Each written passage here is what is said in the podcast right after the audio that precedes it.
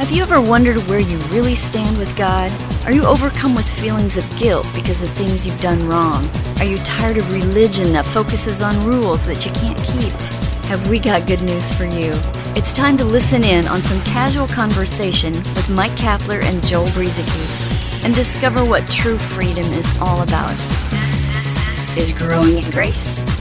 Mike and Joel with you for another week of Growing in Grace. Thank you for sharing us, by the way. We appreciate that. Uh, been hearing from more people out there somehow finding out about us. Maybe some of that has to do with you spreading the word that people can hear uh, good news of the gospel of Jesus Christ without all the religious gunk thrown in. And uh, I think the world is hungry for that. So, uh, Joel, we're back at it, and Merry Christmas, by the way. Yeah, Merry Christmas to everybody. And like I was saying last week, this is the first actual Christmas Day podcast that we've done uh, since 2005. A lot of uh, the other years, we've either taken a break around Christmas time and skipped a week, or maybe we've talked something Christmassy, maybe about the birth of Jesus or or whatever, um, but never on Christmas Day. But this time, uh, and again, you know, you might be listening to this at another time. The the thing about Christmas is that yes, it's it's in in our culture, Christmas Day, December 25th, most people realize and know that that's not the actual day that Jesus was born. It's just a time that in our culture we celebrate the birth of Jesus. So really, whatever we end up talking about today is really for year round because um, it's it's this man-made holiday uh, that we celebrate. But all of this stuff about Jesus, everything that we talk about about Jesus, has relevance in our lives uh, all the year round. So yes, indeed, Merry Christmas to everybody. And what do you want to talk about, Mister Kapler? Well, you know, when we think of Christmas, Joel, we, we usually think of the, the birth of Christ, and we, we can talk about that. This is going to be a very casual program. Um, most of ours are all that way, but we're just going to maybe share some thoughts about some things that you don't always hear about when it comes to Christmas, and and uh, people have the manger scene in mind, and and it doesn't often go much beyond that when it comes to Christmas. And of course, we have things in our culture, wherever you're listening to us from around the world, perhaps that we've grown up with uh, some of them may be good, maybe some aren't so good, but we, we have things that go on, uh, and hopefully a lot of that revolves around family and, and things like that. But, you know, I, I read an article recently, kind of skimmed it really. It was online somewhere. Just saw it this week, but I can't remember much about it. But it was it had to do with uh, scientists talking about the star that the wise men saw, and uh, they were trying to come up with reasons as to why maybe something was showing up all of a sudden. And I didn't really get that deeply into it, but I found it interesting how they were talking about the possibility that certain, uh, I don't know if it was certain constellations and or planets that were lining up in a certain way. And, and they said that this would have put forth some sort of a, a bright object in the sky. Um, and they, they even went on to say that this may not happen again for like another uh, 6,000 years or something like that before another one would come along, or maybe maybe it was less than that, but it, it's it's just a real rare occurrence, and it just kind of made me think that maybe there was something to it. Um, in that uh, you know because we we talk about why did the birth of Jesus and, and the redemption process that would take place through the life of Jesus at that time, a couple of thousand years ago, why did it happen then? You know, I think the, the writers in the New Testament sometimes would say that in the proper time, when the time was right, God put forth the motion of this plan that had perhaps been in place since the foundation of the world. And so when Jesus was born, it's, it's just fascinating to me. And I think it boggles our minds a little bit. It's a little bit hard for us to grasp God or part of the Godhead becoming man, a human being, complete 100% human while still being God. Uh, it's it's it's just kind of hard to, to wrap your mind around, but it's a big deal, Joel. It's a big deal, and and I'll, I'll turn this over to you. But I, I, just wanted to maybe point out one, one of the reasons why God had this plan in place was, uh, in, in, my view, is that uh, back in, in, when Adam, the first man on the planet, first human being in, in this world system, when he came along, he was given dominion on the planet. He had this freedom thing that was going on that perhaps others other parts of creation, even angelic creation, did not have. And so when man forfeited his dominion, even though he was deceived into it in the garden, God put forth a prophecy in Genesis 3:15 speaking to the serpent that the seed of the woman would would bruise your head. So there was a prophetic utterance already about the Messiah. And I think that it had to be a man, it had to be a human. God couldn't just step in in his divine Godhead supernatural state and try to fix everything. Uh, because that would have violated his word. He gave man dominion. Man forfeited that, and it would have to be a man that would bring it back. Right. Yeah. That's a lot of times we don't think about that. That Jesus was a man, a human being. He and and he he was a baby.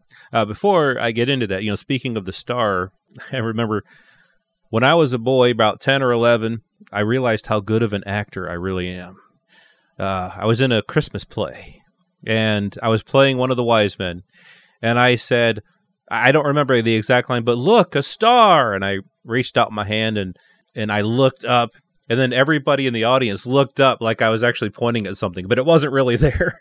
I was like, no, no, no, I didn't mean to actually look there. But anyway, it was it's well, just one of those I'll, memories. I'll tell you this, Joel. If you were playing a wise man, you must have been a good actor. Ah, well, you know, my gray hair actually is proof of that because gray hair is the a crown of splendor for the wise. But and, yeah, I get what was, you're saying. I get what you're saying. No respect. Yeah, I don't no, get any respect. And, and, that and that line wasn't even in my book of 1001 insults. I just I just thought of it. Wow. Well, see, you should write your own. write your own book and and go around insulting people. You do a good job. Yes, yes it's a it's a new form of exhortation. well, Jesus did become a man and uh, you know, I, I, was looking at uh, Philippians 2. I mean, there's so many places to go here, but Philippians 2, let your mind be like that of Jesus Christ. And it talks about what Jesus did, who being in very nature God, did not consider equality with God something to be grasped, but he made himself nothing. So this is God who was in the beginning. You know, the scriptures say that everything that was made, Jesus made it. So he's God. He's the creator. He's the one who made everything. He did not consider equality with God something to be grasped, but he made himself nothing, taking the very nature of a servant, being made in human likeness, and being found in appearance as a man, he humbled himself and became obedient to death, even the death on a cro- even death on a cross. So that's what Jesus did for us. You know, we think about, I think it's wonderful that he went to the cross for us and he took our sins. We've been talking about that the last several weeks here on, here on Growing in Grace, that we celebrate this once for all sacrifice of Jesus Christ. But none of that would have been possible if God had not made himself into a man and come in human likeness. He had to become a human being. I mean, I, I, it just blows the mind and it is something that is really hard to grasp. It's it's something that i don't know if we'll ever be able to wrap our, our brains around. But he became a man and became obedient to death even death on a cross. Therefore god exalted him to the highest place and gave him the name that is above every name that at the name of jesus every knee should bow in heaven and on earth and under the earth and every tongue confess that jesus christ is lord to the glory of God the Father. That's from Philippians 2. I just, uh, like I said, I'm just astounded at, at all that God went through for us. I mean, He didn't, you know, He didn't have to. He didn't have to do these things. But yet, like you were saying, He promised. He made a promise. He made a prophecy. He said these things would happen. So it was always in His plan to do this for us. Yeah, and it was referred to throughout the Old Testament, sometimes in, in sort of a, a, a hidden way, but the Jewish people knew about it, that's for sure. And, um, you know, I, I think about when the Bible says that he grew in wisdom and stature, uh, the kind of thing that we can easily skip over in our minds because here's this baby in a manger, and then we get a brief glimpse of, of him when he's 12 years old, where he showed up at the temple and then he's 30 and in a, in his ministry, you know, full blast. And so there's a there's a whole lot of stuff going on there that we don't register with. And this would all be and it would all be speculation. We've probably touched on this somewhere in the past on on these podcasts of 11 years, but it is just very possible that Jesus, the boy, was shared information, perhaps with by his parents or, or maybe somebody else who who who knew uh, at the time of his birth that he was the Messiah. Um, perhaps somebody shared some things with him about who he was. Uh, we kind of just make these assumptions, I think, Joel, that, that Jesus just knew everything. Uh, but he was a boy who grew up. He had dirty diapers and, and he, you know, mm-hmm. went to school or whatever. He was educated. He grew in wisdom and stature and worked with his dad and, uh, you know, did the, the things that his brothers and sisters did. But he was obviously here for another purpose. And, and he would come to know that and come to the reality of that. How exactly, again, would be speculation. But this will of God that would occur uh, with that final sacrifice that we talk so much about. I mean, you can see, even see a glimpse of Jesus toward the end, uh, a glimpse of the human side of Jesus. And there's other times in his life too. Um, sometimes we just kind of put Jesus, we just think of him as as the Son of God and not the Son of Man as well. And so it's just easy to put Jesus on the supernatural pedestal all the time.